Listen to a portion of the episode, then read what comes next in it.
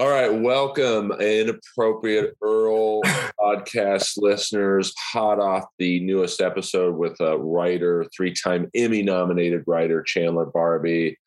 I've been talking to this man for a couple weeks now about coming on. He's someone who I started comedy with in the LA scene, which is filled with pit bulls and vipers and sexual predators and we are actually two of the good ones. Uh, but he moved uh, for reasons we'll get into. He's on the East Coast now, but he's really one of the funniest dudes I've ever met in 22 years of comedy. Uh, and you guys know who I've worked with. Please welcome the one, the only, the stupendous Mr. Rich Williams. Thank you so much, Earl. I'm uh, nervous. I don't know how to behave. I've never done Zoom before. I spilled coffee on the shirt that I pressed. So I've been running around trying to get a new shirt. I panicked and started putting cover up makeup on my white face. So I'm probably a mess right now. By the way, I was nominated for two Emmys. The, the intro you gave the last guest was way better than mine, but I lost my Emmys. But I lived with that one, so I have to give her a better intro. also, when you describe the uh, the stand up scene in uh, California and LA, you're like, it's filled with filth and predators, but we're two of the good ones. Like, we're two good predators. yeah, we know how to not get caught. No, I'm just kidding. Um, well, it's true. It's it's like it, it's a rare uh, combo of being funny and a non predatory comic in Los Angeles. I mean, maybe it's the same in New York, but like uh, you stand out. And like I said, the 22 years of comedy or whatever it is I've done. I've done it for so long, I don't remember how long I've done it. Yeah. Uh, that, you know, there's maybe 10 guys and, and girls that I respect, both as a comic and as a human. You're one of them. Well, I appreciate that. It's weird because being back in my hometown and the local comedy scene here, uh, a few like the social justice warriors started coming into the scene and one that I helped. I didn't realize she was like this, but she took issue with the fact that I was dating a woman younger than myself. I'm 50 now, and I think she's 33 now. I'm like, first of all, in LA, I couldn't tell anybody's age. I can certainly tell if they were of age, but that's not even close to like using, hey, I can get you stage time or get you on TV to hook up with a girl. I couldn't my ego is either so big or so fragile that the idea any woman would hook up with me for any reason other than she adored me and wanted to, it like I couldn't get hard. Well, I think there's a stat. You know, listen, when I was 46, I dated a 19 year old. Uh, I got a lot of shit for that. Uh, and you know, my one rule of dating is, uh, hey, they got to be over 18. After yeah. that, it's fair game in terms of a relationship. Uh, and my fiance is uh, 24 years younger than me. Uh, yeah. I mean, it's another conversation if you want to get into age difference. Not really. Not really, because that's kind of the history of human beings. I don't know why. Like, I, I asked this girl, I said, Are you okay with gay marriage? Are you okay with interracial dating? Why is an age difference that much of an issue for you? And turns out she used to call me daddy in text messages and stuff like that. I think there was some jealousy, even though she was married. Um, but she doesn't do comedy anymore. So I usually outlast them. I know I've outlasted uh, everyone. Uh, just, I would say, of the LA group I started with, and I'll say 98, uh, 85% have quit. You know, just, it's a, you know, it's a tough business. I I remember one time going into Pier One Imports and seeing somebody that I used to book on Luna Park shows, and I was and they were working there, and it was horrifying to me. Like I would have to move. This is what I immediately thought. If if it got that bad, I'd have to move out of the area. I couldn't let somebody see me selling water or working at Taco Bell. Yeah, I mean, you, but you know, in LA comedy, as you know, you can't. There's not a lot of paid work. No. So if you're not uh, passed at the store, the improv, or the Laugh Factory, and even if you are really, you're making 20 bucks a set. Yeah. Uh, now main room main room spots at the store like that's a nice check because you split the door with the comics. So it's that's maybe a three hundred dollar set, but you're lucky if you get maybe two of those a month. So Yeah. you have to I have never a, a job. I I was lucky because I got into writing pretty soon. I got hired for a website in 2000. I had moved there in the last week of July in 99. And so I just kept falling into writing jobs. Brian Keith Etheridge helped me get my first TV job on uh, the best damn sports show period. And so, yeah, I, the, the only negative thing about all those writing gigs, I didn't have as much time to do stand up. right. So my stand stand up suffered, but I was able to live in an apartment. Well, I mean, Brian Keith Etheridge, by the way, is is one of those other ten comics that I just Oh yeah, uh, one almost incredibly uh, impossible to follow if you're doing stand up. Like he he's was so funny.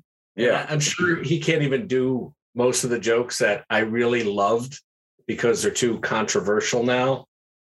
But it, it's funny when you mention the comedy store. I was like an improv comic. That was my home base. right. because I was trying to deal with my depression by doing comedy. I didn't want to dive into the pits of hell at the comedy store to deal with it. Yeah, I mean, I've often told this story on the pod, and I'll shorten it up. Uh, but my first uh, exposure to the comedy store was going there for potluck, which was dreadful in Yeah. that time frame of late '90s, early 2000s. And Brody Stevens, Oh, in peace, of course, was hosting. Now, I didn't know Brody, so now I look back at this story, and it's funny to me. But back then, uh, everyone was bombing that day. Uh, my heart's pounding because I'm like, oh my god, this is this is LA comedy, and uh, this one kid in particular had bombed a little worse than everyone else, and Brody and his, you know, his way was like as the kid left the stage, and I can't do a good impression of him, but hey, where are you from, kid? And the kid really meekly was like, uh, La Jolla, and Brody was like. Well, that drive just got a lot longer. the poor kid Oh, ran out of the room crying, and I never saw him since uh, to this day. So I was like, wow, this is the comedy store. I'm not ready for this. You know, so I Yeah. doing open mics and whatever. Yeah, and Brody probably didn't mean that in a bad way. Like he would have been the first to tell the kid, "No, you got to keep doing it. You got to, you know." It's funny because there's a couple things with Brody. Um, when Brody killed himself, I, I mean, it devastated. I literally fell to my knees, and I knew Brody right when I moved there, and I had a, for me, a very special relationship with him. And then when all, all the outpouring of grief and sadness happened, it felt like a band that suddenly became popular. And I was trying to like prove that no, no, no. I had a different relationship with Brody. Like I got him his first TV job doing warm up. I uh, tried to break him out of the UCLA psych ward. Like Brody and I were super close, and I was protective of him. Um, so it was weird trying to deal with that. But also, it's funny how I know you. You were like a Brody character to me when I first was there. So I would see you. I didn't really know you that well, um, if at all. and I couldn't figure you out. You were an enigma like Brody was. so you always had the hockey jerseys on, the glasses that were incredibly thick, like nothing like you have on now.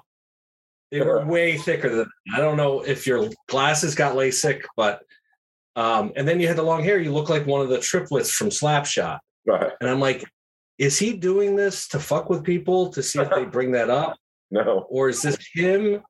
And then now with your haircut, I was just watching your uh, podcast with um, Patton Oswalt. Right. I'm like, he's gone from looking like one of the triplets to a NASA scientist in the 50s. I mean, I, And yeah. It's funny. So you were always like a character to me. And then I think when we first got to know each other better was uh, when we both saw each other at the gay gym in Santa Monica or West Hollywood on Santa Monica Boulevard. yeah, you can uh, learn a lot about yourself in that gym. Uh, but I mean, I, it's funny. I, I mean, I, well, I mean, one quick story about that gym is I once saw two guys getting their ass eaten in the no, in the steam room, and uh, yes, I know, I know. I'm a very liberal guy. Like I, I would say, most of my friends are gay, uh, just because I live in West Hollywood. You know where I live, West Hollywood, and uh, I, I did too. Yeah, I mean, I kind of went up to the front desk, not not not to complain so much, but just go, hey man, just a heads up, some activity below deck. And the guy just looks at me and in a drier delivery than me was like, hey bro, you know what you were getting into when you signed up here. And I'm like, I, I really didn't. Uh, I, didn't see ass eating on the contract. Uh, but uh, I I patterned myself after Brody. Not, I didn't want to copy his style, but I was like, this guy is still to this day one of the maybe under five comics who could do well at the store, the Improv, Laugh Factory, the Ice House, uh, even go to Hermosa, which is a cleaner club. Like he kills everything. Yeah. Whereas I like I do best at the store and I do okay at the other clubs. So yeah, well, Brody, I think one of the things that really develops his style, because when I first saw him, I didn't like him. I thought he was similar to Todd Glass. Right. But then I would see him doing warm up for our show, Best Damn Sports Show.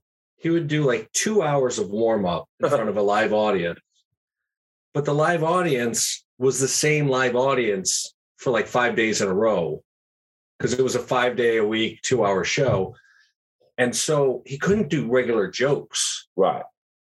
So he started just asking them what high school they went to, and he would throw out all these facts about it. And he was the best audience warm up. He would get them hyped, and then he would break all the rules on the show and take pictures with athletes and stuff.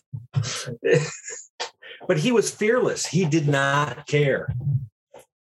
No, I mean, and he and he never lost that. Like, I don't know if you ever met the guy they call his name was Kevin, but his I guess his Jesus stage name, yeah, Sunset Jesus, and uh, yeah, you know they had a little memorial for him at the, the West Hollywood Dog Park, uh, and uh, Brody started speaking, and he was like, "Yeah, I didn't even know Kevin was gay," and his parents didn't know he was gay. And so there you see his parents at a memorial go, "Oh my God!" Like like Brody basically outed Kevin to his parents post death. but it was just that he didn't do it to be funny. He didn't do it but it, was just like the innocence of his uh, naivete, I guess, of Kevin's.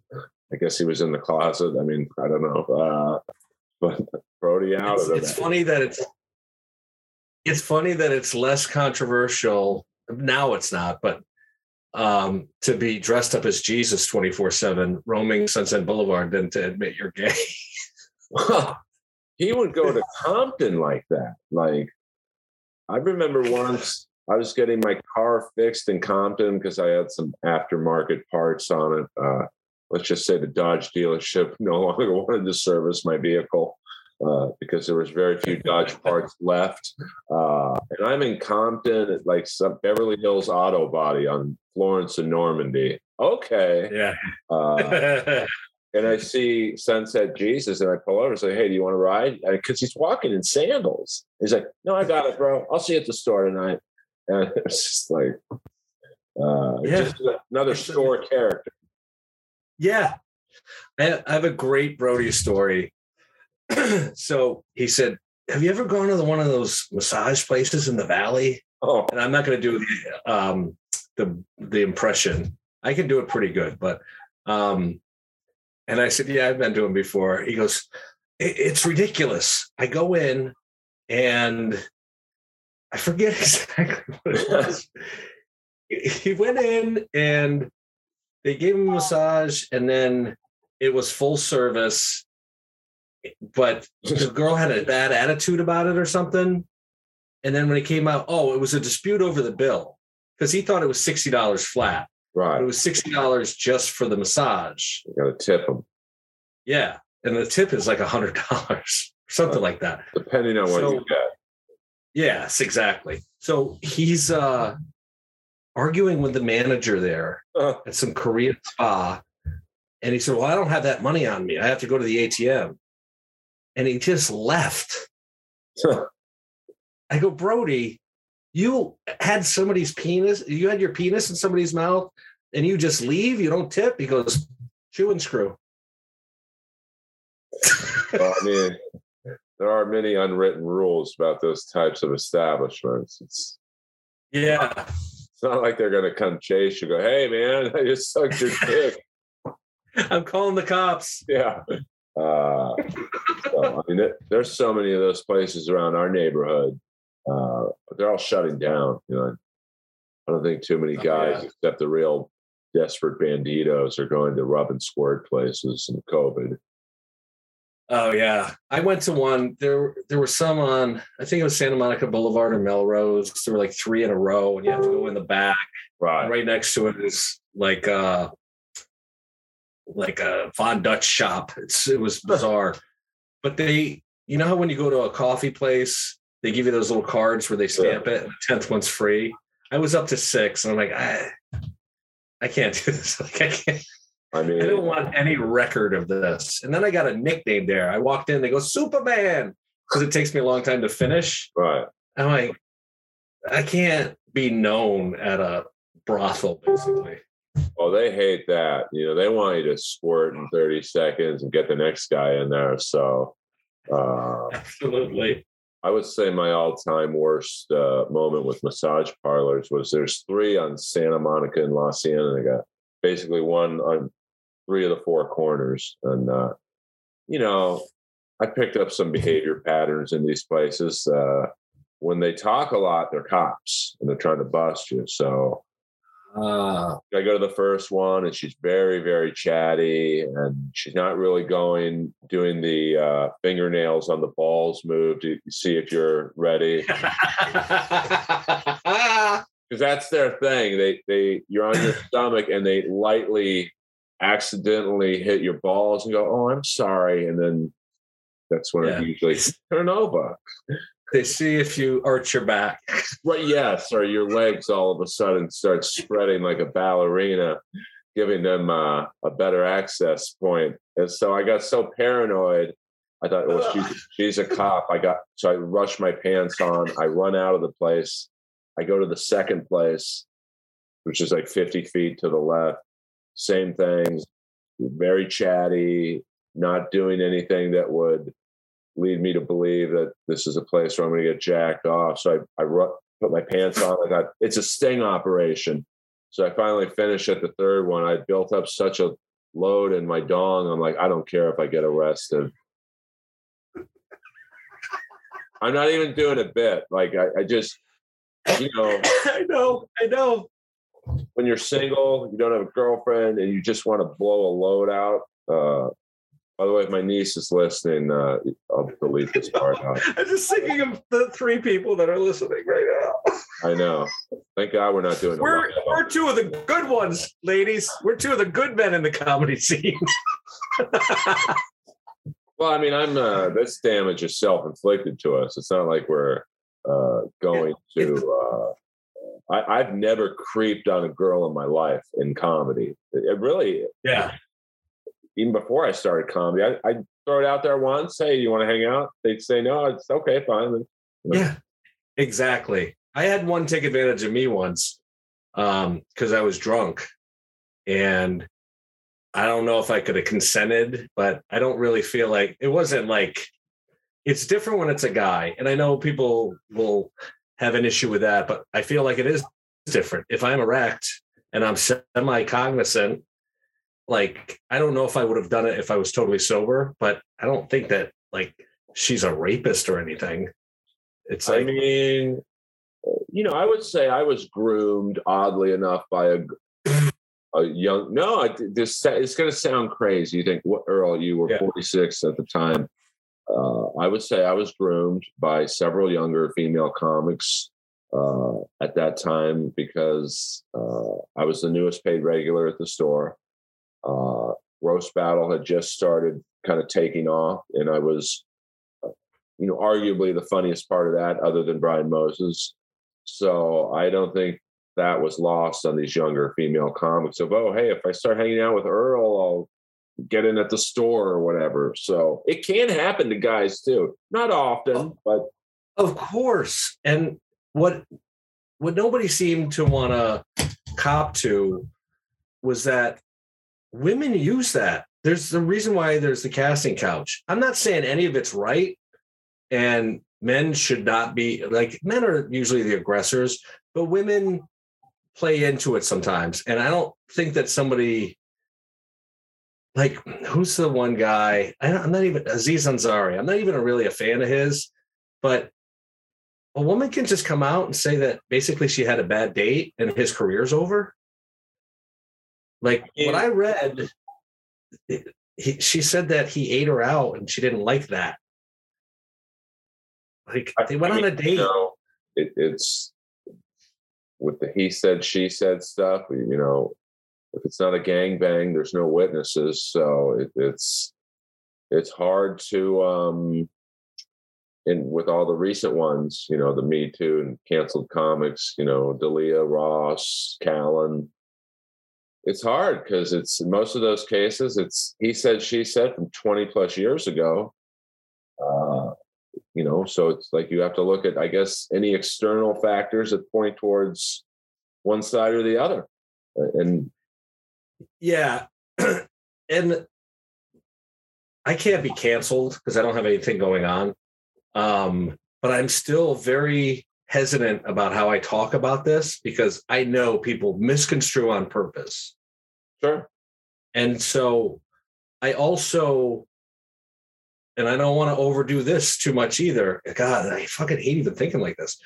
I like when I was in college, I became student government president and it was in Potsdam, New York, very snowy, icy. I started a late night drunk bus so that it would bring students to the bars and back to the two colleges in that town so that women wouldn't have to walk home alone was one of my big motivators so they wouldn't have to put themselves at risk i've outed people that were credibly accused but the woman didn't have the same amount of um, believability or didn't want to come forward right i was going to beat the shit out of somebody at the comedy store who he he didn't like forcibly have sex with any girl, but he was a fucking asshole to them and tried to bully them into fucking that guy Tommy that was the manager. Wow. And so yeah, your favorite guy. so it's weird that I have to preface all of that to just say, hey, there's two sides to every story. Women should be listened to. Accusers, I think, is a better if you're accusing somebody, you should be taken seriously. But it doesn't mean the person is guilty either. Chris Hardwick is a good example. Oh yeah, I mean, turns out he didn't do anything. It's uh, and in this day and age, one tweet gets retweeted by the right account,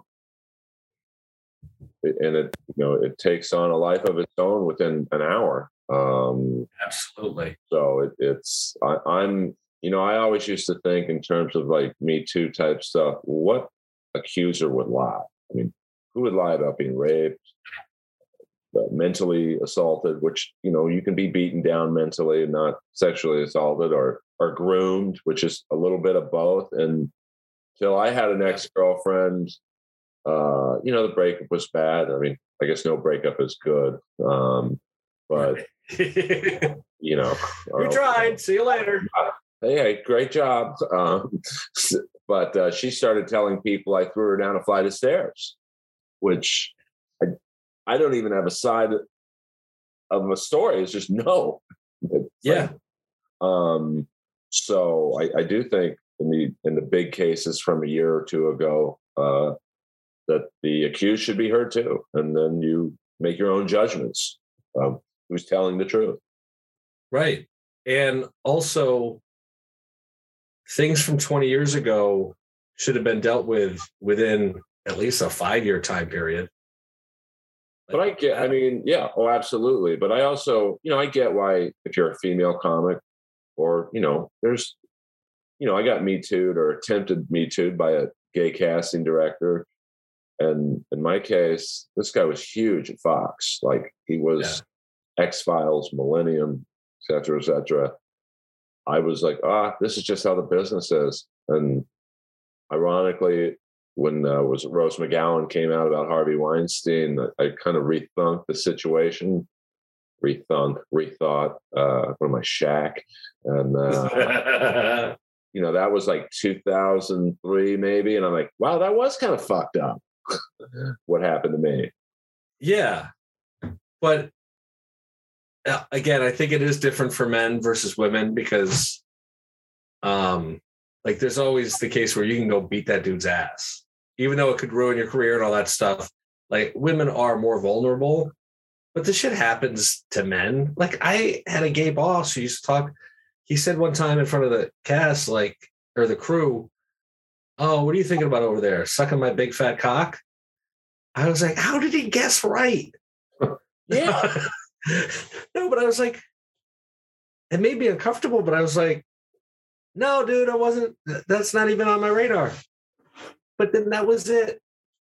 But there's like, there's different levels of things as well. And it seemed like during the height of Me Too, all that shit got thrown out. And then what really bothers me about it is that the people that actually were doing the stuff, if they were Democrats, they had cover.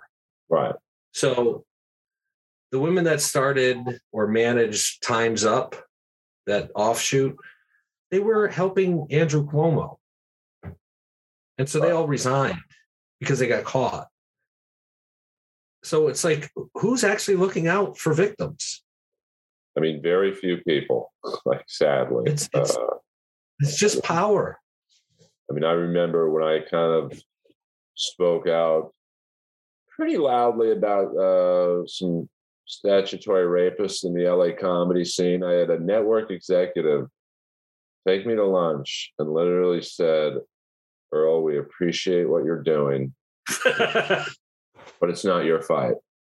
And I'm like, I know it's not my fight, but the people's whose fight it is aren't capable at the moment. Like I, I you know, since I, I mean, I always at least on the LA scene, I'm thought it was like Papa Bear because I've been doing it for a thousand years and right. I've never been creepy with women, so I think I get young female comics all the time asking me about, hey, is this Booker legit? Is this this happened to me, Earl? What do I do? Uh, so I was just blown away that a network executive would be like, hey, stop speaking out about sexual assault. okay. Yeah. Stop speaking out about statutory rape which, like what?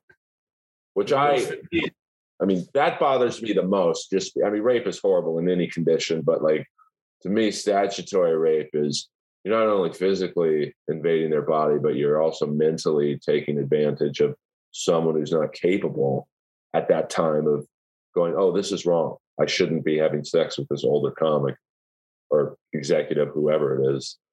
It was a comic? Uh, yeah, I'm kidding. I, no, I mean it's it's just like it, you. I, I, feel bad laughing, but it's so absurd that you know the, the self defense of some of these people is. Well, Earl, you dated a 19 year old. Well, well, yeah. the, my yeah. Well, your fiance is 24 years younger than you. Well, yeah, but both are legal. Like, yeah, as if they can't see. That's the whole thing. They're not arguing logically. They're just trying to shut you up. And so when things that like that happen, somebody that we both know was credibly accused of having a secret sexual relationship and romantic relationship with a 15 year old who maybe she didn't look 15, but that's irrelevant. Um, because they make money for these other people that are in power, they want it silenced. Yeah, I mean, so it it it does make me say, yeah, we really do have to listen to victims. Like women do get fucking shoved under the rug and have it brushed away. I understand why they don't come forward.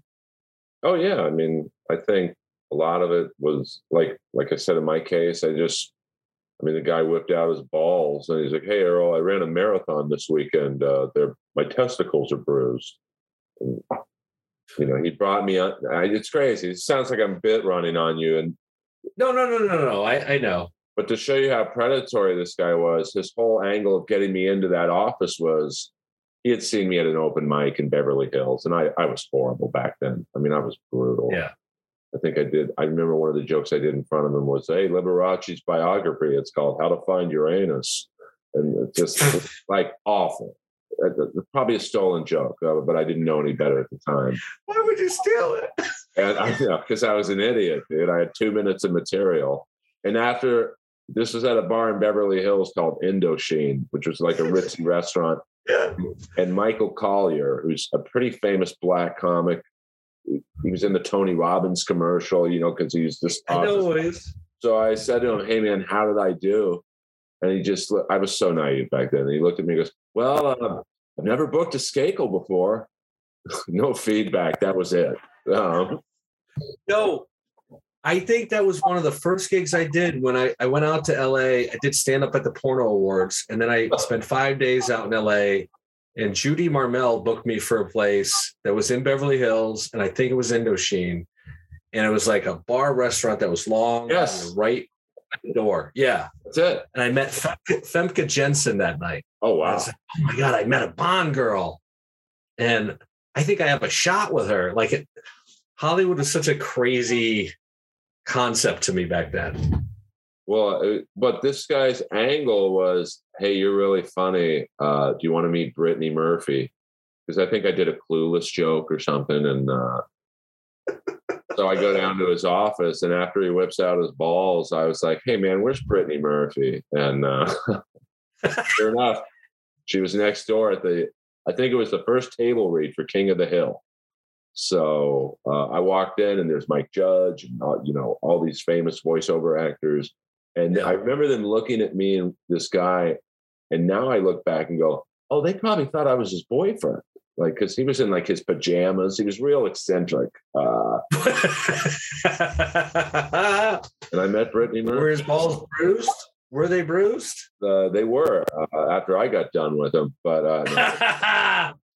but see, that's the other thing a lot of people outside of comedy and even people that are newer to comedy that got into it for social justice reasons there's no bar of entry you could just say you're a comic and go to an open mic or run a show they don't understand how comics talk with each other like obviously everything we're talking about is horrible oh yeah but we're making light of it because that's what we do like that's why I enjoy talking with comics. I make fun of my parents dying. Yeah, me too. When I was eight. You know what I mean? It's like we're bringing levity as a way to cope with things. It's gallows humor. I mean, you. I, how, how could you laugh at this? I'm like, because what else am I going to do? Yeah, I mean, you know, I lost my parents two months apart. Obviously, nothing funny about that, but uh, you know. Well, if it was in a mall, yeah. Well, no, it was at this guy's house from Fox. Uh, but you know, I, I do tell jokes about it to this day. Uh, just the the you know when people die, you go to the funeral home to buy the casket and all that stuff, and the way they were trying to sell the caskets to us was like a car, like.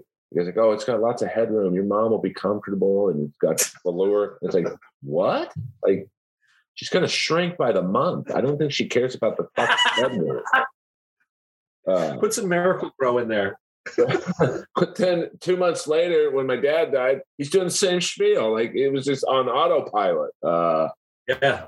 So yeah, this is how comics talk. I mean, uh, but it, I think it, it's and while we're people watching this later, is they're laughing about this stuff. It, we're laughing at right. the absurdity, like you said.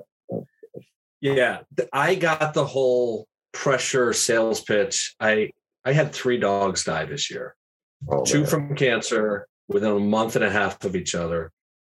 My sweetheart that I uh, I brought two of them from LA, and then I adopted one here for my cousin brother, as I call him. And then I took his other dog, which is a crazy Chihuahua. He accidentally got hit by a car. He snuck out when I was out in the yard with the other with these other dogs. Anyways, so the first one um, they want to sell you the ashes back. And like I did it for my first dog because I was really emotional. And then I realized like when I got it home, it's in this tin and there's a paw print and a candle and all this stuff. It was very nice. And I'm like, I don't want to have just tons of urns around for my dead dogs reminding me like i don't go to the cemetery to visit my family and my entire immediate family died when i was pretty young so i'm bringing the dog in they're like okay we're going to put him down what kind of package would you like i said i don't want one of those they said you don't want his ash like they were trying to guilt me into it and i said no my dog's a buddhist and they didn't know how to react they go, all right. So you just want it mixed in with all the other dogs? I go, yeah, that's what he asked for. That was his dying wish. I, yeah, oh, oh, with dogs, I mean, we just lost a German Shepherd. I know. Uh, I saw that. I, but it was the sweetest. I've never had a dog die like this. Usually, you know, I have to take them in. I realize it's time. I was watching the World Series. Chandler was upstairs sleeping, and uh, the dog got off the couch, kissed my hand, and went to her favorite spot at the bottom of the stairs because there's an area big enough for a shepherd to. And maybe five minutes later, I went up to walk her, and she was just, you know, she was gone. She didn't yelp. She didn't crash down to the ground. I, I mean, I. It sounds so gay to say this. I think she said goodbye to me and then checked out. Uh, but uh, luckily, we got her through this place called the LaBelle Foundation, which pays for everything. Um, so uh, they, what they gave us, her ashes, it looks like uh the headstone for Ronnie Dio. Like it's this Yeah, yeah. massive box, uh, a framed picture of her nose print, a like an Olympic medal type uh, medal with her paw print on it. I mean, shout out to the LaBelle Foundation because they did not skimp on Annie's final presentation. Uh, They got you an NFT.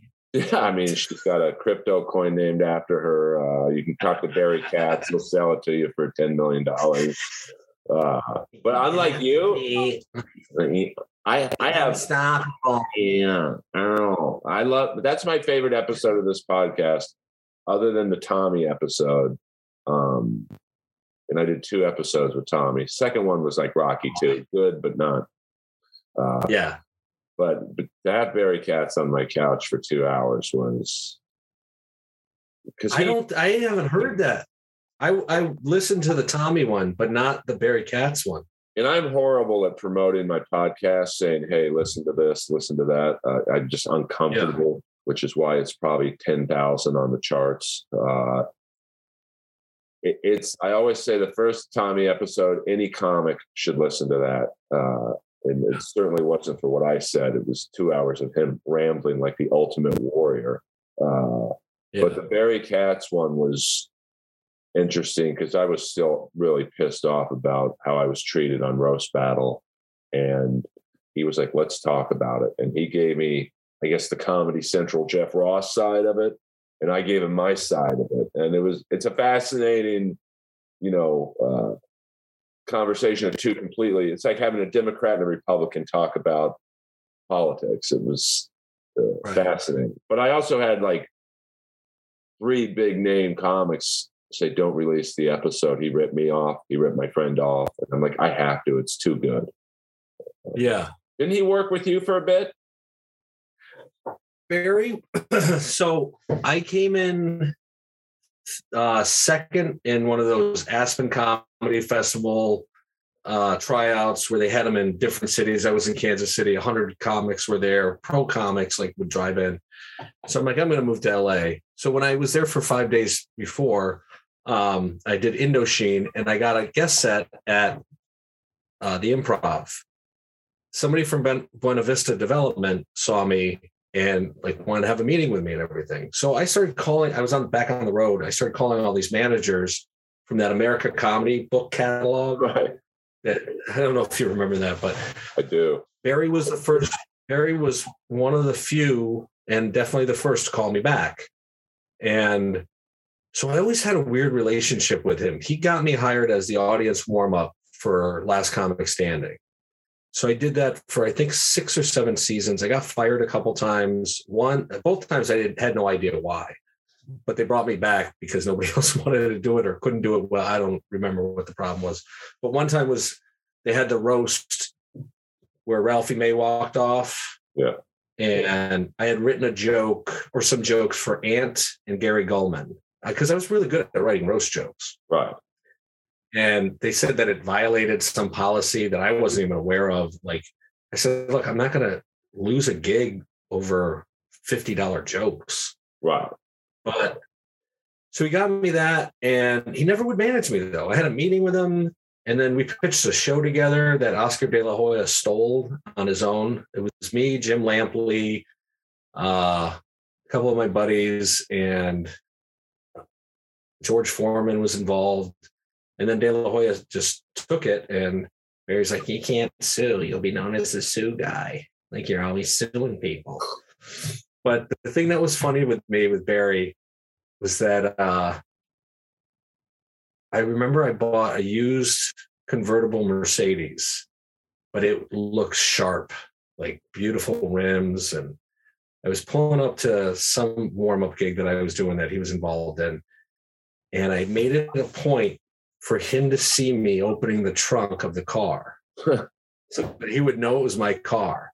He saw it and he goes, Hey, you look like you're doing pretty good. We should meet up sometime. You're really funny. Like all of a sudden, my status elevated because of a car that only cost $17,000, but it looked really nice. Wow. And so I love him for that as well. So that's the weird thing. Like he's another character that had a part in my life, but I never was rep by Barry. Oh, yeah, I mean, he is uh, like he's like Jerry Maguire meets uh, Kurt Russell in used cars. Like, yeah, yeah. You know, just you're like, is this guy really this way, or is this an actor? like this? You're he's like right out of central casting for like sleazy age. Yeah. Um, and he looks like um, Dirk Nowitzki. yeah, made me laugh. Uh, and then like I never had someone do this. He calls me about two hours before the podcast. He was coming over to my house and uh, he talked the whole two hours. And I'm like, Barry, I don't like to talk to someone before the podcast. I want it to be like you and I right now. We're just flowing and going in different directions. Yeah. And he's like, Earl, I'm interviewing you right now. And I'm like, but Barry, by the time you get over here, I, I don't know what I'm going to say to you. Like, we'll be burnt out. And, uh, but you know, we basically talked for four straight hours, uh, and he could have talked for another four. Um, but you know, yeah, he's an iconic figure in the management circles of you know Chappelle, Dane Cook, uh, in their prime, or I guess you could say yeah. Chappelle's in his prime now, but like certainly right. Dane Cook, uh, you know, last comic stand.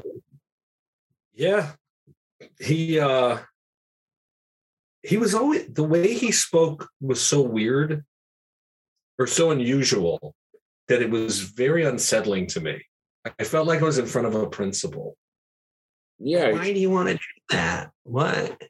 Tell me what your vision is. But it was like such a, I don't know how to do it justice, but it was like, oh my God, this motherfucker is making me think about shit that I just want, I want to get an opportunity. That's what I want. Like, I want to make money. To cart into it.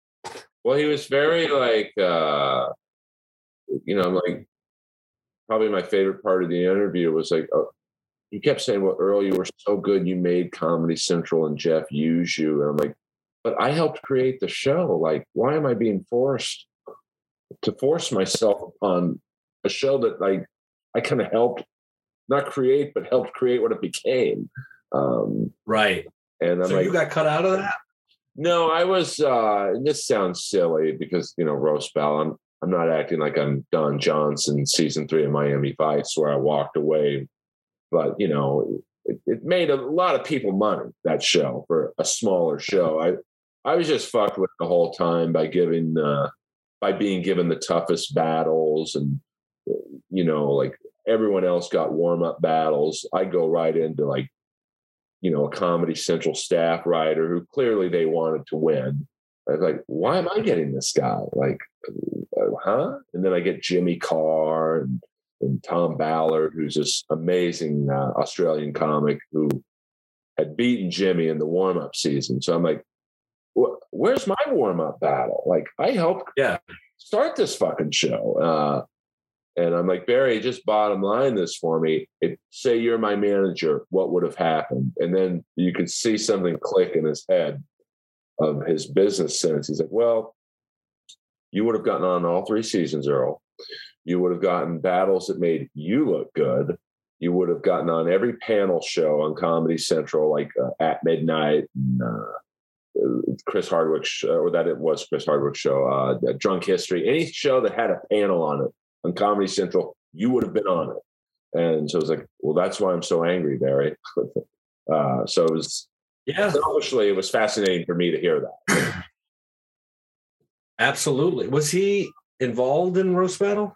No, he was not. I just, um, you know, I was still this, and I'm still bothered by it, as you could probably tell. But like three years, blame you, dude.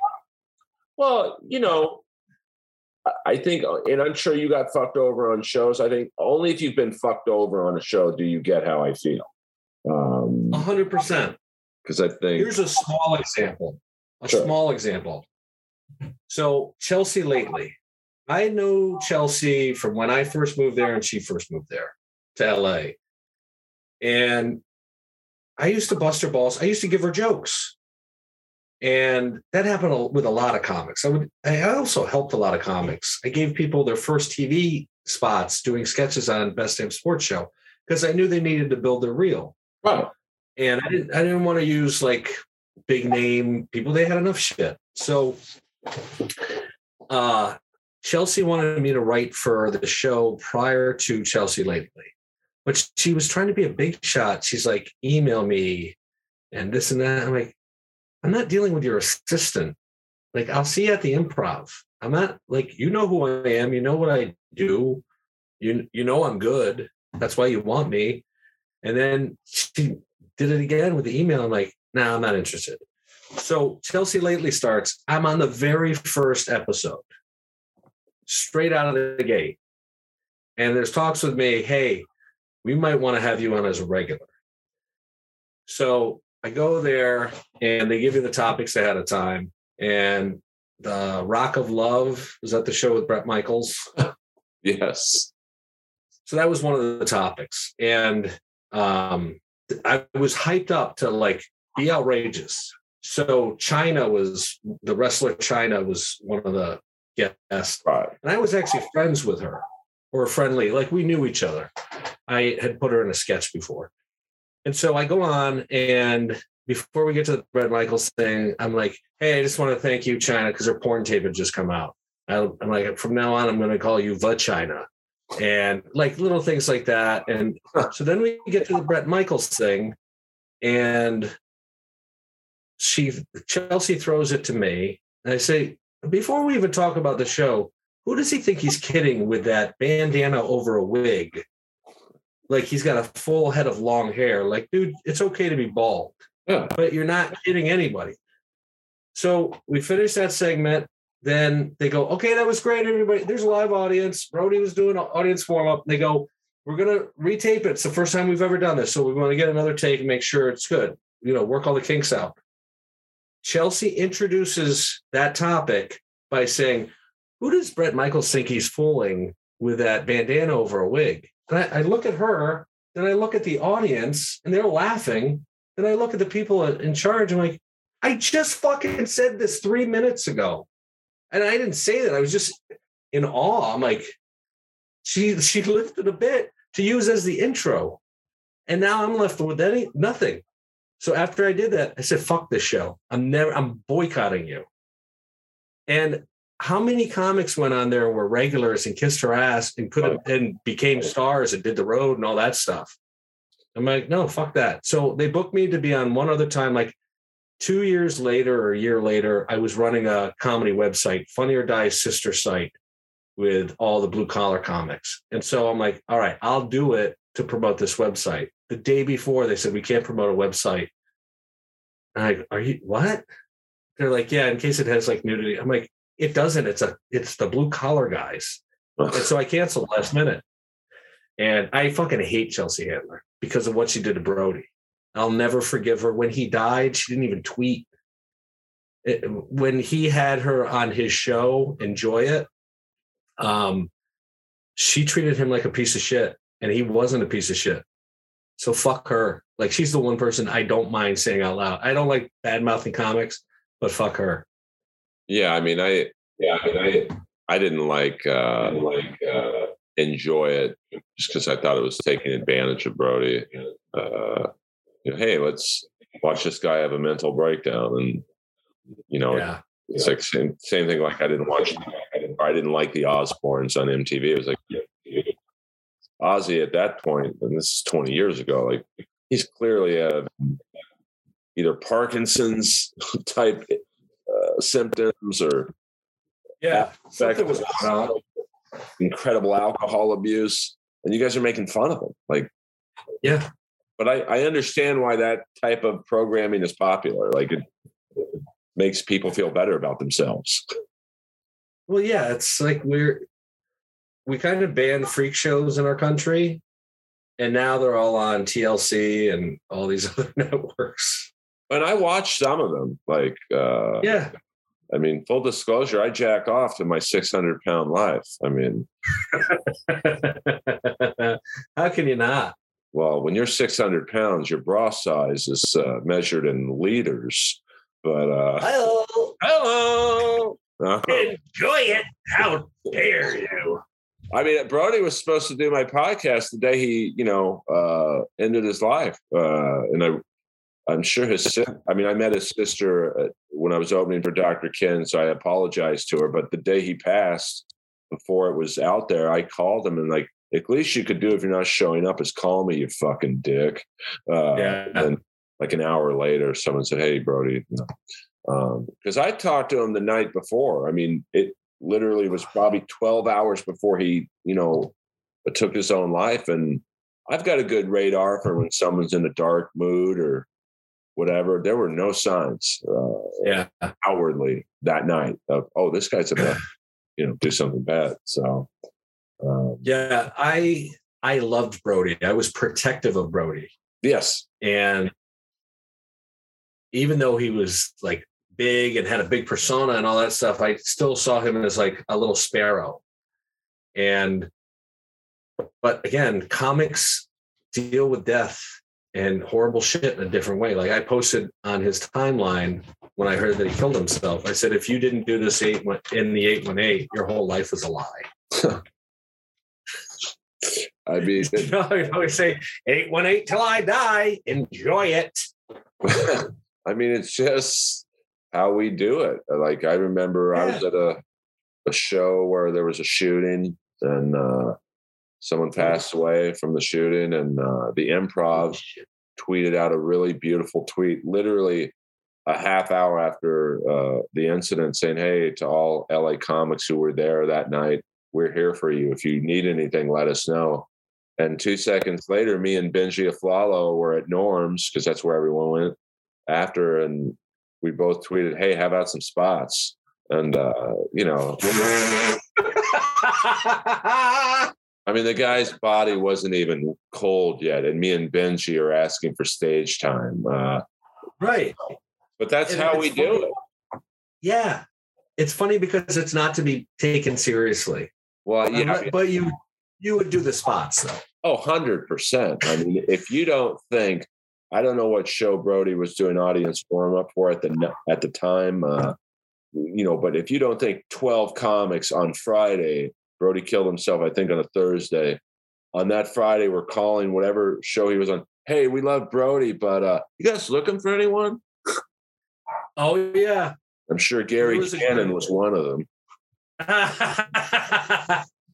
there was a great old showbiz joke that uh some famous actor died or I think killed himself and his agent uh that was his agent and he was like a big money maker and he called his friend he goes did you hear what happened to me today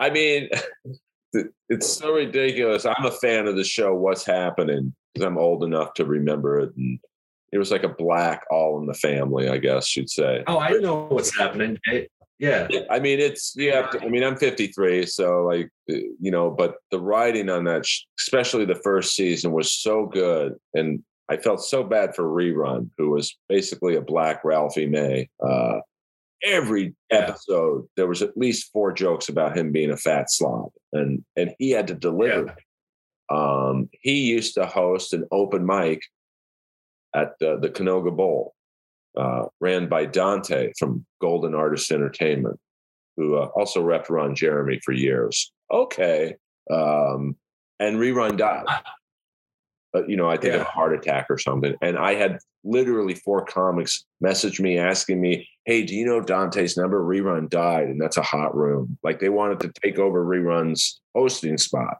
at an open mic. Like he hadn't been dead for 15 minutes. Oh my God. So are the they're animals.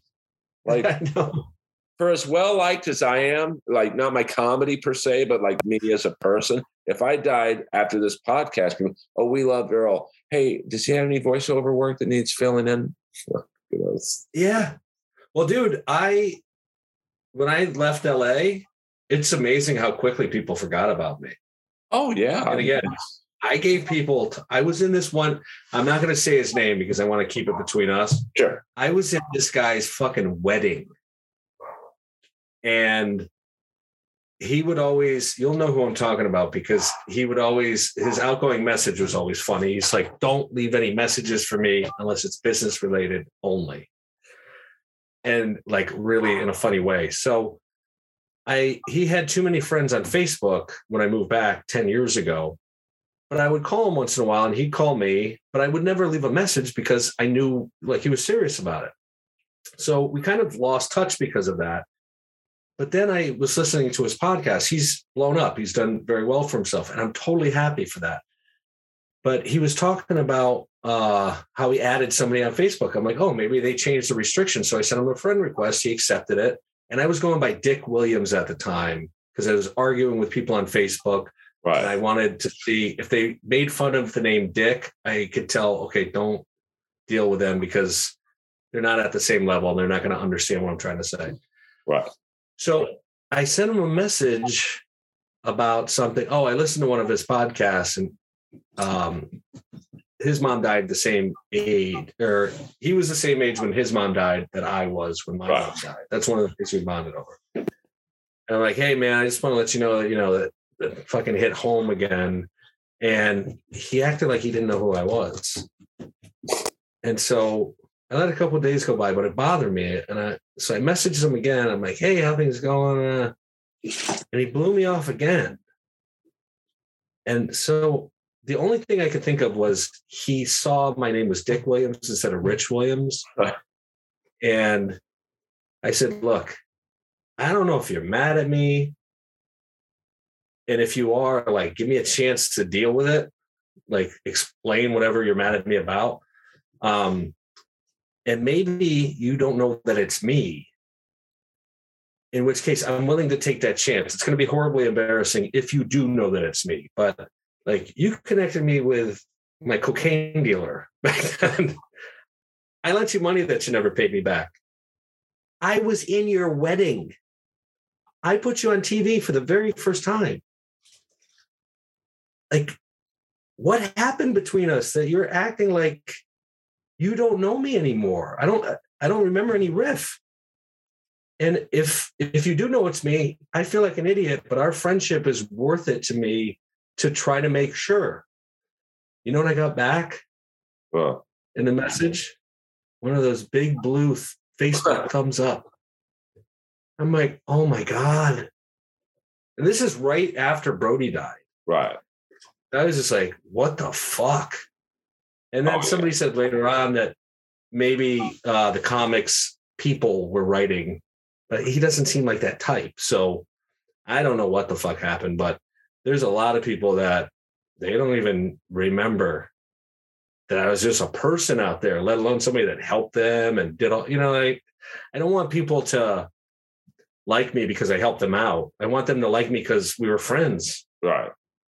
Well, I think there's very few uh, genuine people in this business. So once the, um, at least through their eyes, your ability to help them ceases, even if it's just temporary, that you're invisible to them.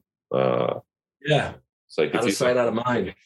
Yeah, I mean, if you look at Adam, you know, uh, the booker from the or the old booker from the comedy store, uh, you know, his, I, you know, we were, are very good friends. His phone blow up uh, fifty messages a day minimum, uh, and then he leaves to do Rogan's Club in Austin, which hasn't opened yet.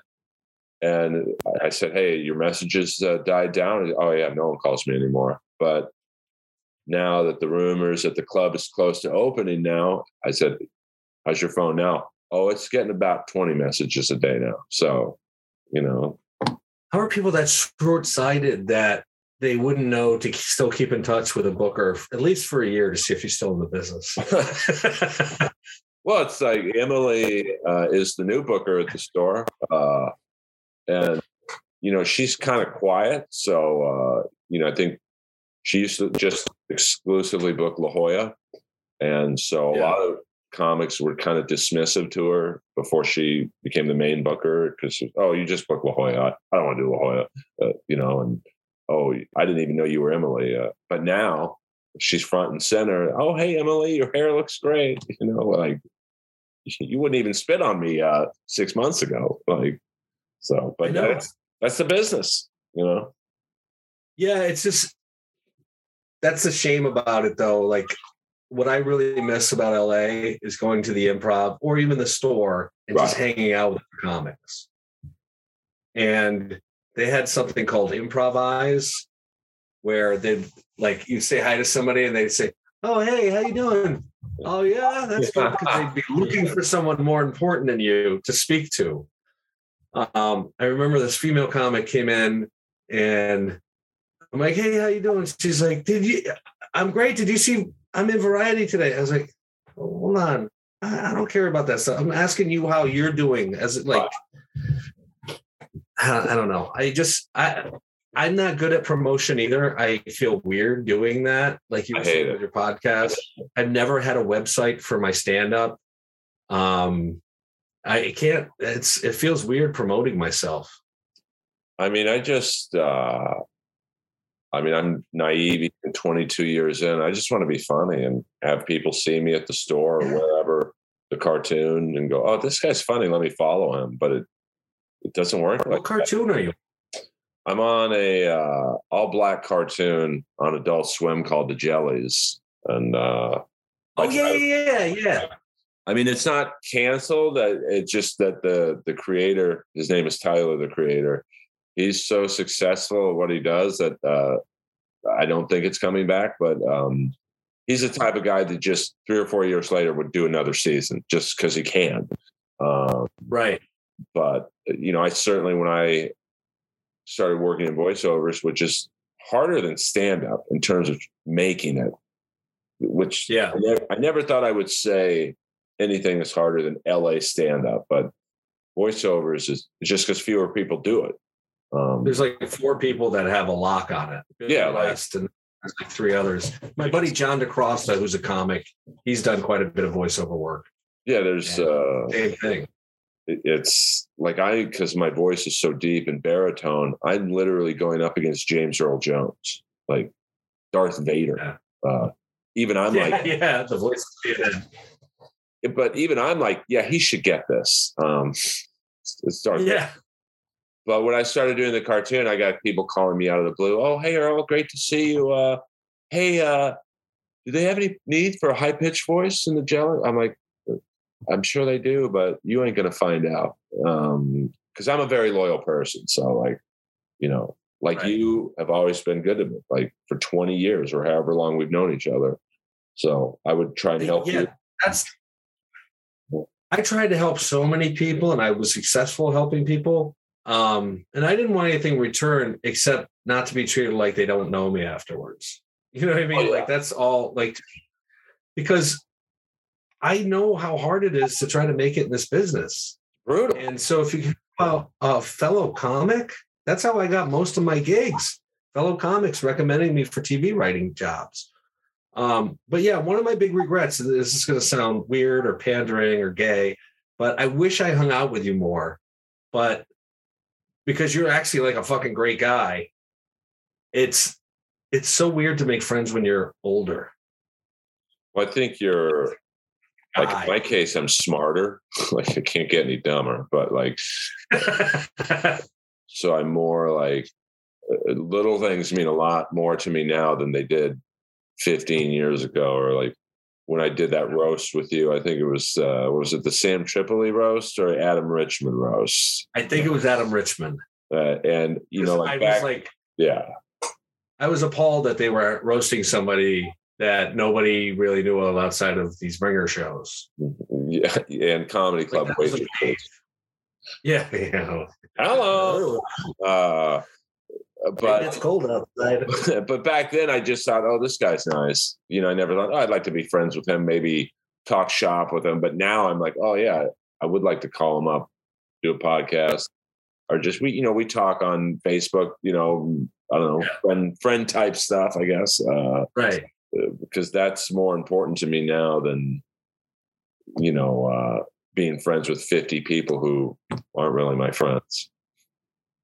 Yeah, dude. I miss LA a lot. And I'll tell you why I moved away. But um like the local scene, there's one comic, his name's Quentin Davis. There's another guy, Jim Felter, but Jim is in and out of it. They're my, like my only two close friends around here Wow. because Quentin, I can we go back and forth on Facebook Messenger all day, just making fun of each other. We have this thing like you fuck bitches that blank. Right. And so like one of them is you fuck bitches that have dead batteries in their smoke alarms. Like it's just a funny Right. thing. Like an improv game. Yeah. And he like he gets it. He's one of the few people that I could say anything to. There's so much censorship in comedy now. I just did a, a gig in uh there was one black guy there and I he looked like Carl Weathers. So I told him he looked Oh. like Carl Weathers. And I, I do a joke about how you can't tell a black person they look like other famous black people. And so I, I use that to work into it. And then I did another bit. I like I used to do all black shows all the time or all Latino shows. When I first moved to LA, I went to an open mic at a place called Smoking Johnny's. And the MC was like a power hungry dude. And this fat Latino comic went up and started ripping on the room and all this stuff and ripping on the host. And the host banned him. He went up and he said, You're permanently banned from here. And I was so outraged. It was like my second day in LA. So I went up and I'm like, yo, that's fucked up. He's a comic. He should be able to say whatever he wants. Ban me too. So they he banned me. and that comic and his buddy, they're like, come to Pinks with us. We're, you know, you're a cool guy. It was um, Felipe Esparza and Gabriel Iglesias. Gabriel was the one who got banned. Oh wow. So it was me, those two guys, and Katt Williams, who used to go by Cat in the Hat. Katt booked me for the Hollywood Casino. I was the only white person in the fucking building. And uh, Felipe would book me for the $50 spots just outside of LA. It was all Latino. There was a stabbing while I was on stage once. And I love doing those shows because I make fun of everybody right. black people have a sense of humor they're not our pets or our children that we have to look after um, same with latinos uh, all of that like and it, it comes from a place of love i grew up in the hood and all like half of my friends were black and they used to make fun of me and i'm like oh shit i have to learn how to do this because this is like how you fit in Right. so it was like ball busting um, i did that show in glens falls and one of the bits that i do is uh, hey, you white devils, I got some bad news for you. If somebody calls you a racist now, you're a racist. There's nothing you can say to get out of it. So just accept it, even if you're not a racist.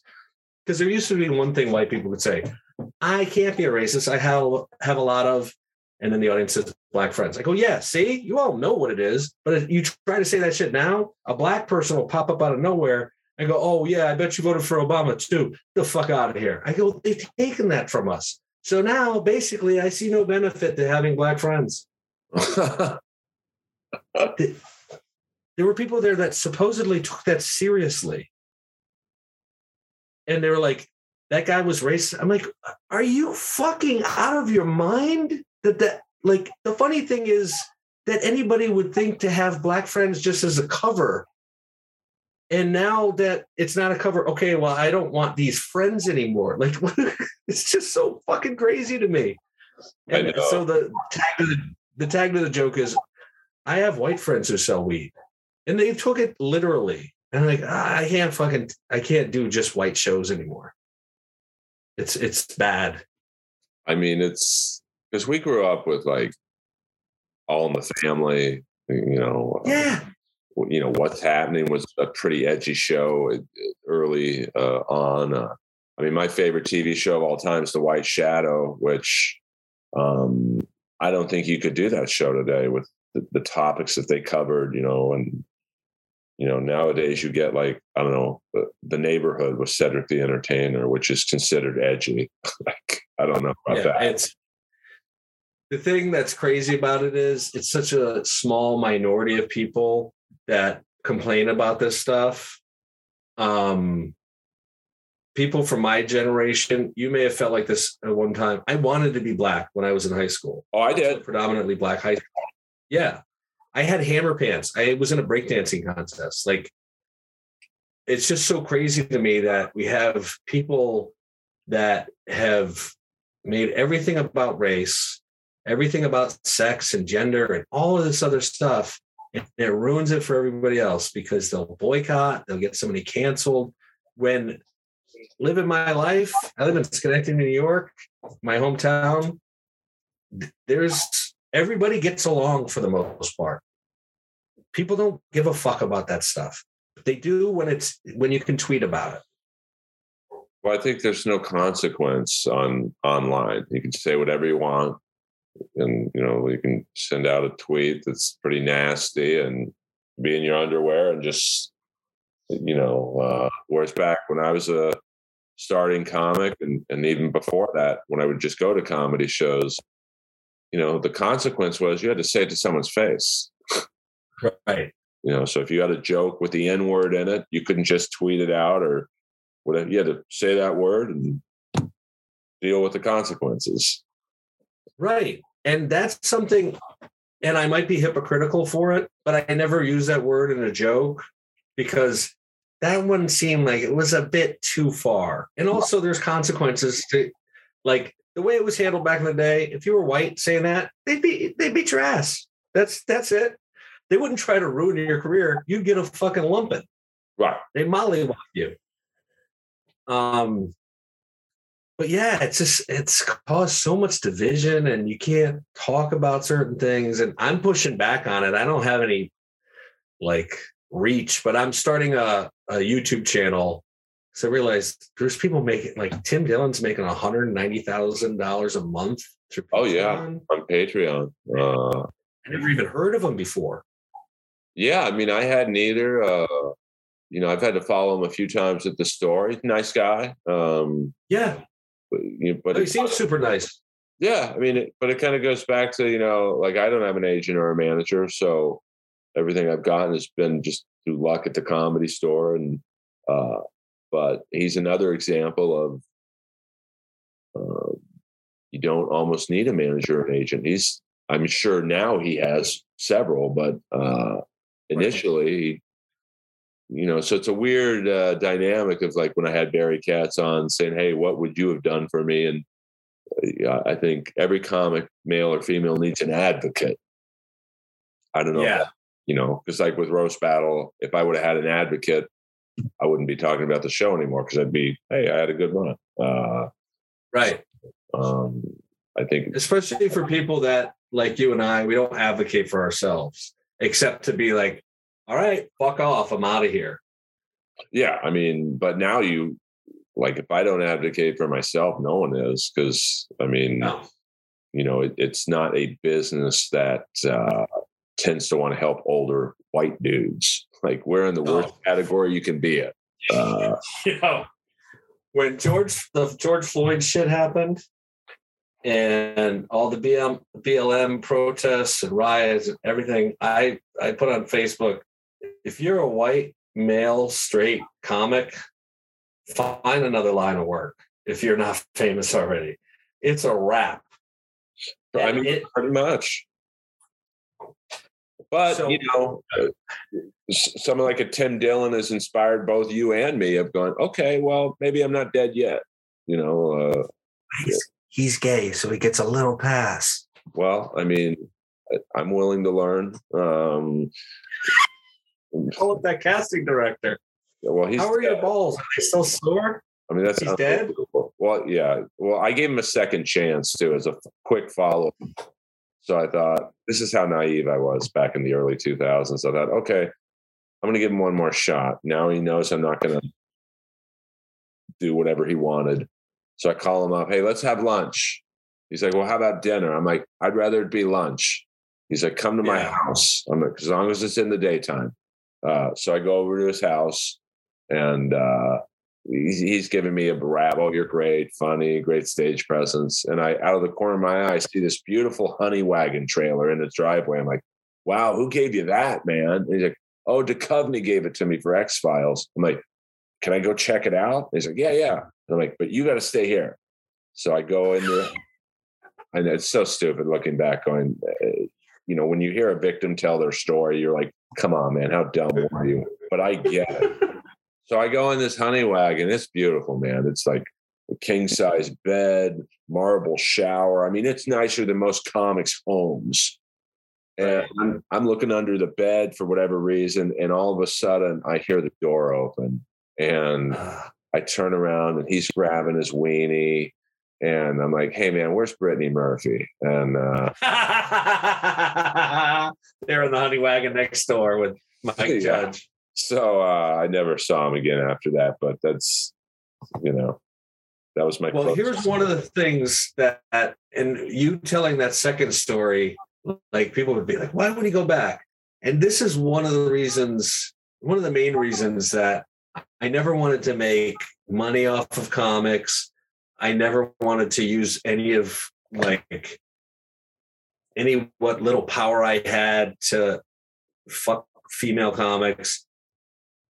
To manipulate somebody using their dreams is one of the worst things I think you can do.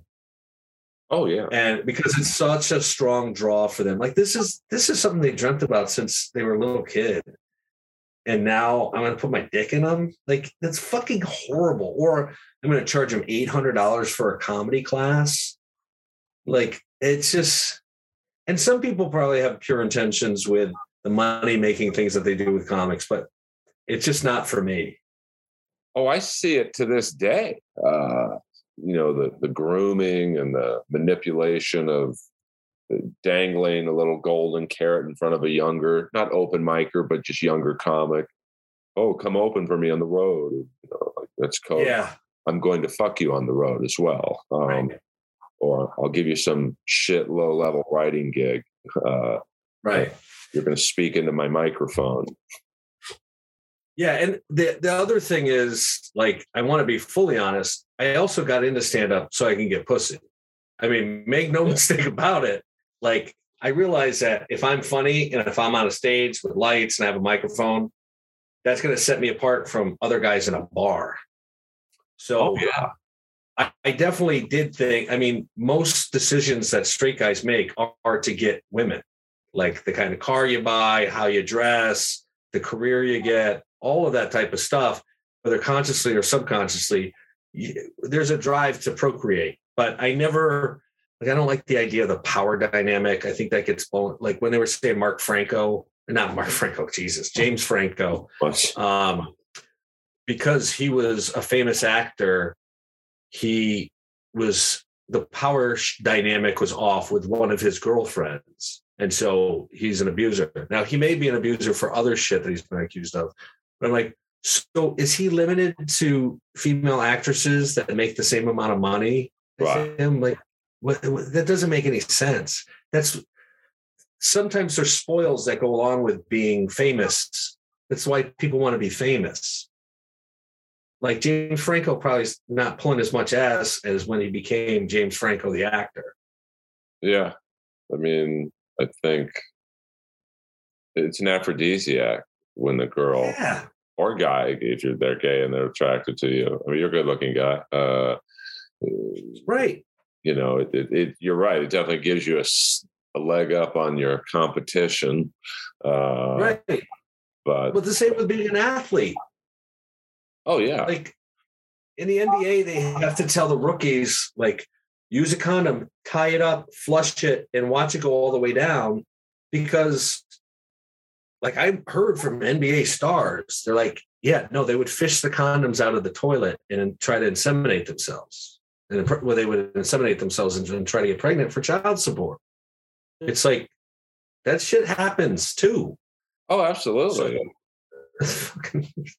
but you know these i think now well i mean 18 19 year old millionaires like they're not going to think but you know like i try i'm certainly not putting myself on a nba player's level but i don't put myself in situations where i could get in trouble like that you, you know me either.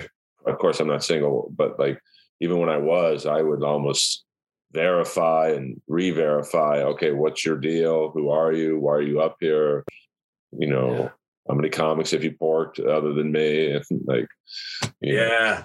uh, so Dude, I would I would always try to find that out to because if they fucked a hack, I couldn't fuck them. yeah or i'd have to Oh see their set to see if they were funny um so Oh yeah.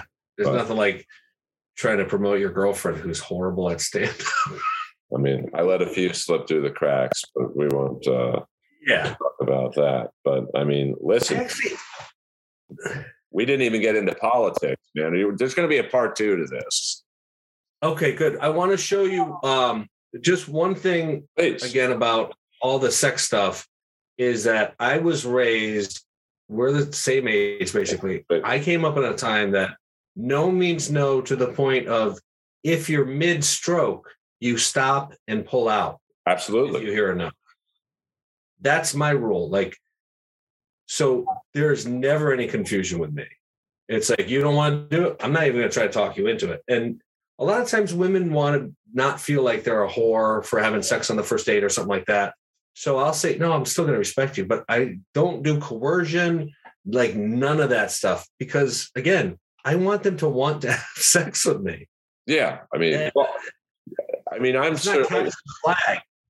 Yeah, well, in LA comedy, it is. Uh, but, uh, you know, I'm not powerful enough to have stroke over most people. So I'm pretty sure most girls I sleep with actually like me, but, uh, you know, I don't think I could offer my fiance anything in Hollywood that she can't get on her own. Um, so, uh, Yeah. but yeah, I mean, I I was raised just. My parents were very strange uh, with their teachings, but they were amazing. Treat women great, make them happy. Yeah. they'll always come back. Uh, my mom was talking sexually, and uh, I won't say they all. No, my mom was a strange person. Like she, there was no birds and bees conversation with me. It was like, Earl, make a girl happy, they'll always come back. Now, I won't say they all came back, but trust me, definitely a few repeaters in my life. Um, Hey, hello. But then, uh, you know, she also said, Earl, and this goes to social ethics be nice to everyone because there's always someone with a bigger dick in the room. She told me that at 13. So, like, literally, I would stare into guys' crotches to go, oh, should I be nice to this guy? Um, I know out of control. Uh, a pretty bizarre way to measure somebody, but she was from Cartersville, Georgia. So, you know. yeah, it's uh, one of those country sayings. but- So, what what I'm going to do? Uh, first of all, ask me why I left LA. Why? Yeah, I mean, because you did kind of just pick up and leave. Uh, yeah, which not many people do. I mean, I've seen it with a few people go to Austin. They just said, "I'm going to follow Rogan. Fuck it." Uh, why did Yeah. you leave LA? uh, the last gig I was working on, I was writing for Iliza Shlesinger, and I was roommates with April Macie. Why would I leave? That'll do. um, that was a part of it. But no, I got a weird balance disorder. Uh, I got the flu and it knocked out all the balance in my left ear. right. So for a few years, I was writing on TV shows, but taking naps underneath my cubicle when I'd get too dizzy. So my extended family's here in Schenectady, where I grew up. I'm like, I'll move there. I'll buy a big fucking house, which I did for ninety-seven thousand. It's a built in 1986, or no, no, 1896. Wow. Um, Dutch colonial. This is the basement. I love it. Oh, it's great. And uh, but it's boring out here. But yeah, I'm disabled because of this neurological condition called disembarkment syndrome. It's like when people go on a cruise ship, they come Right. off, they feel like they're still on the boat. So it was that. It was horrible for like I saw 30 doctors, and until I finally got in this um, research study, they didn't know what was wrong with me. And it's a permanent, uh, you know, disability. Yeah, there's no cure for it. I take Klonopin, which helps it. Right. now I'm in this weird state of like, I know I have one more in me. I Right. mean, I've done crazy stuff in my life, things that nobody ever thought would be possible. Um, but now when I'm like starting to, okay, I want to do this pod, not a podcast, but a YouTube channel, Right. Like the whole thing has changed. Like people could just cancel you. And I just want to be funny. I want to make people, people laugh at stuff that we all know is funny, but people don't want to say out loud. So I figured out a way around it. And I'll, I'll show you. Give me two seconds. Please. Um, because I always used to joke that if I was a, but part of it was true. If I was a black comic, I'd be famous by now. Um, because you could say a lot more shit and get away with it. And that's like my cultural reference from how I grew up. so I can't be a black comic. Um, but the idea is this guy has to get woke so that he can continue to go to family functions. Right. He's been canceled by his family. Oh my God. Dude, don't get me So kidding. he's gonna he's gonna watch YouTube videos to re-educate himself. So what I was saying when I was watching the YouTube, all right, Earl, the Skakel boy. My family thought I was racist because I like black people too much. Oh My God. dude. I love them. Yeah, Uh, well, it's, uh, that's a very quick. how far I've fallen, Earl. Listen, I've done worse. I used to wear hockey jerseys and yellow pants on stage. You're a good one. well, you you are too, Williams. I, I support I support Black Lives Matter. The organization, not the message. Well, I do too, especially during my fantasy football draft. Hello. so yeah, I dude, I've been going crazy. I'm trying to get this thing off now. I've been going crazy trying to figure out like how to break the algorithm. I have a fucking cat mask. I'm like, I'm gonna do cat, a cat reacting to cat videos. I'm like, I should just be myself, but I mean, the algorithms on like Instagram and YouTube and uh, TikTok, especially, uh, they they change so much. But uh, yeah. I think a lot is just uh, the consistency. Uh, that's why I don't have a great YouTube presence. I'll, I'll maybe put out four videos a year, and I'm embarrassed. That's my output. Uh, or, uh, you know, like my fiance has, I think, 300,000 followers on TikTok, but she has, she's so prolific when she's in between like writing jobs or whatever. She has 600 fully edited videos in her draft folder. So she can just release. She's uh, her proficiency, uh, and they're all edited with music cuts that like are you know picture perfect uh, to the music. Um me i i'll see something funny on tv and i'll just screen grab the tv and it's the, the audio is horrible and uh so i think with youtube it's the same of uh the quality of the video and, and the consistency and and you somehow you get in like when i watch an 80s metal video one time the next time i log on to youtube there's like 50 suggestions to listen to Ratt Twisted Sister, just because I watched that one video. So you got to hope to get into that right column. So Yeah. someone listens to Tim Dillon show and then somehow your show gets listed, uh, like similar show, you know, it's it's, it's Yeah. all uh you know part of the new way of uh how the internet can help a comic i guess Yeah.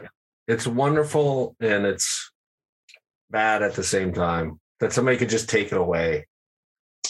yeah i mean it's look at I, I had several friends of mine who were vine and periscope stars. I mean they were getting like ten thousand dollars. If you wanted them in one of your vine or periscope videos you had to pay them ten thousand dollars. And you know then tiktok came out and those vine and periscope people were wasted like so there's something that's gonna be some 18 year old kid with acne in Steubenville, Ohio is coming up with the new TikTok, whatever it's gonna be, you know.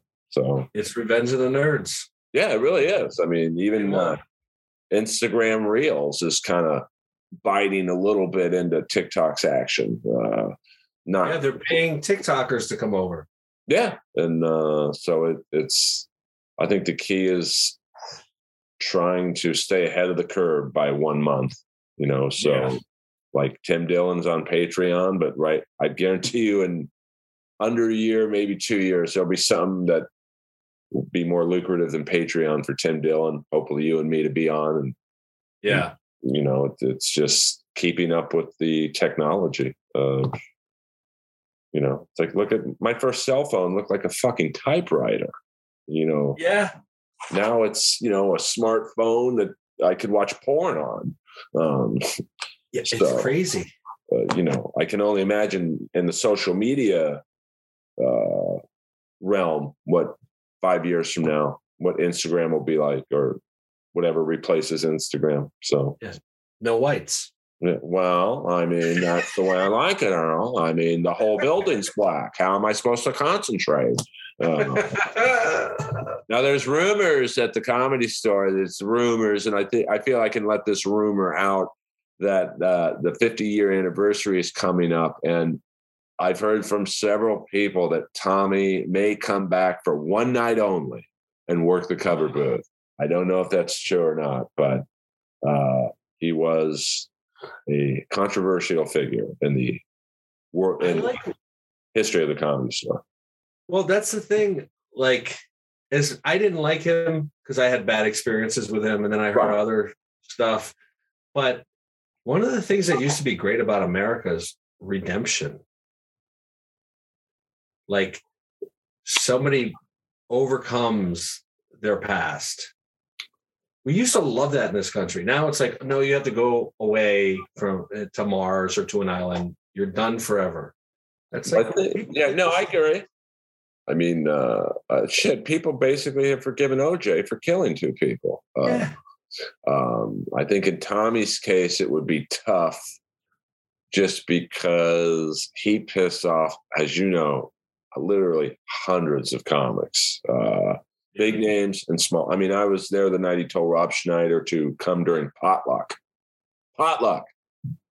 Now, whether you like Rob Schneider or not, the guy's a star on several fronts TV, movies, uh, you know, uh, stand up, uh, you know, he put his name on the marquee. It's a sold out room. So Right.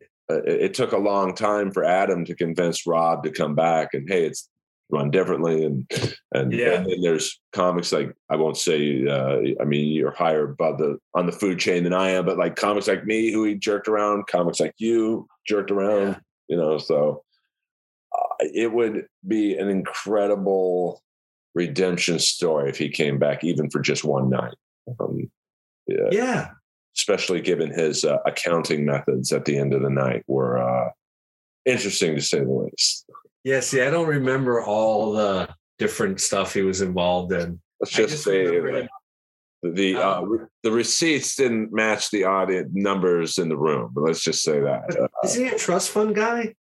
well, that's the funny thing is he what is, Yeah. but yet he drove like the shittiest car that he had to start for like ten minutes to get it functional. Um, and his uh, outfit was a wife beater and, and the same black pants that I think Lemmy from Motorhead gave him. So uh, Yeah, he was stuck in a time warp. He looked like he should be roller skating in that booth. you'd think we would have gotten along given the time warp that he was in. Yeah. Like he Yeah. put David Lee Roth in like Tampa. So like, uh, but uh, you know, he's an inte- anyone who has any history at the comedy store has a Tommy story. Um, Yeah. And some of these stories sound like you're recording a rap record, if you know what I'm saying. yeah, yeah. but uh, Rich, where can people find you on social media? Uh, Rich Williams on Facebook. That's all. Like I have an Instagram that I use because I I resell clothes and other stuff on eBay. Right. That's what I do to like keep my mind active. Um. But yeah, just Rich Williams on uh, Facebook, and I have Ennis Cantor as my cover photo. Ennis Cantor Freedom, and I think I have like a mustache and a small beard in my profile. I'll probably change it. Like I never jump from Facebook. I know it's for old people now, I guess, but um yeah, I'll be on YouTube eventually. Well, let me know, and I'll I'll get the fans to know what the YouTube uh, channel is, and get you some views. And uh, uh, we'll definitely have a part two where we talk politics. Oh, I'd love to. Absolutely. And here's the here's the best thing that happened about me as far as comedy since moving home. I was in a relationship that ended poorly, and comedy like saved me. It brought me out of a funk. I just started going to open mics, the few that they had at the time around here, and it was like 2014, 2015. And I would literally just go up and say whatever I thought of on the drive over there. And it became so freeing.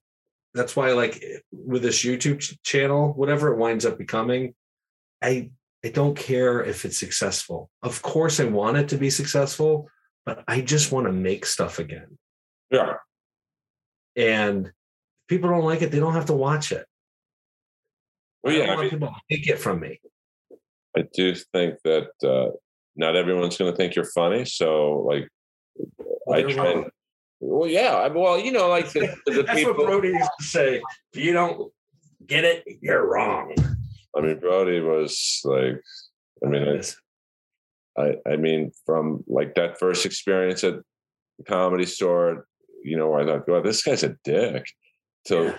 growing up to love him, really, like a brother. Uh, you know, he was like it's hard to describe him to people who don't know him. Like, you're going to think, okay, how good was this guy, really, guys? But he was just. uh he was like the kiss of comics, man. It's like there's no one like him. Like there's just no way to describe him to to you know. And but and I hope people don't get their first viewing of him by watching Enjoy It on HBO Max, just because it, it'll be a sad intro. Yeah. You know, Well, he he was as close to that quote in To Kill a Mockingbird. Um, you don't want to kill a mockingbird because all they do is want to sing and bring joy to people. yeah. I mean, He really was a great person. yeah. I mean, there's very few people, uh, and I don't know about New York comedy or other areas, but uh, like maybe Brian Holtzman, uh, who is uh, very Brody like, uh, who has a special coming out. Bill Burr produced it. Uh, so it's you know we talk about older white male comics not having much of a shot in the future, but you know Right.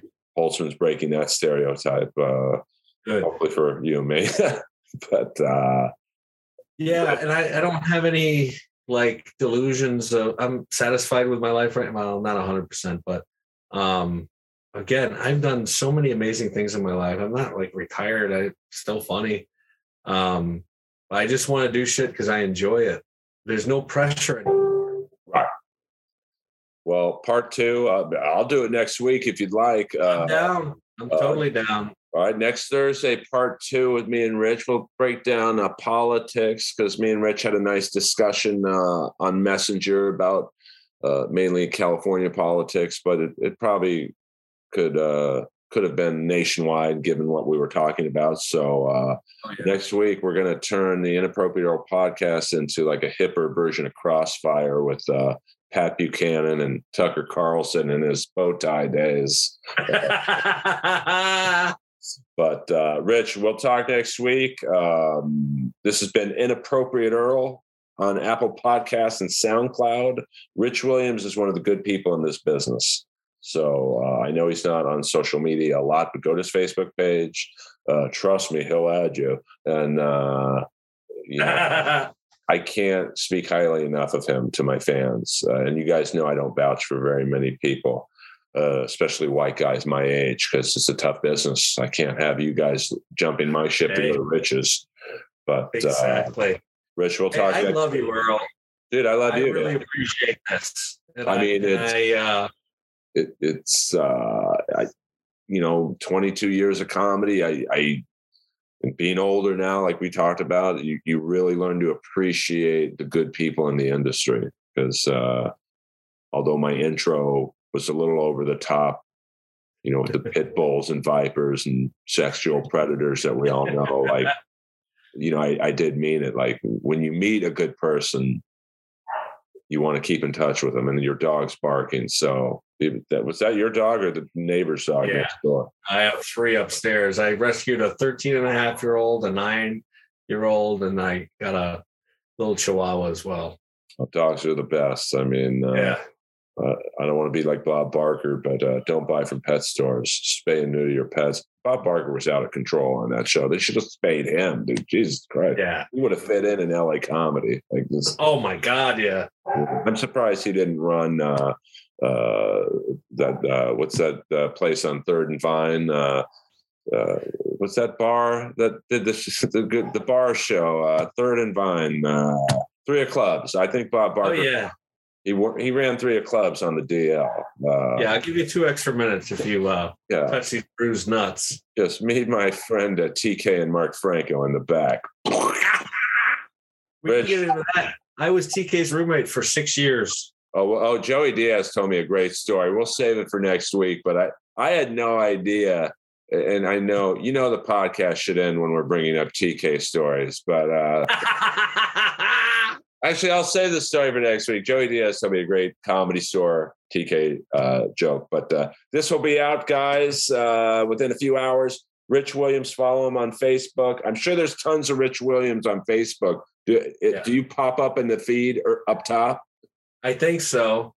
Okay. Um, we're mutual friends on Facebook. So, Well, what's the picture again? So when people Facebook Rich Williams, yeah, but this is Uh, going to be up for like decades. So now I can't change it. Um, I'll show you. It's a picture of me. Hold on. This is what it looks like. Okay, see? Yeah. okay, Jesus, you look like a, a UFC one contestant. Um, Yeah, I'm I'm old school, man. I love it. Uh, so go to that. New York, Dreamboat. I, Uh. I talk about a lot of stuff. You're either at your house or Michael Vick's warm up bullpen. Uh, take care of those dogs. We'll talk next Thursday. We're going to talk politics, TK stories, and maybe we'll out a few comics in the closet just to shake it up a bit. Oh, love that. Rich, I'll see you later, brother. Love you, man. Bye bye. Love you.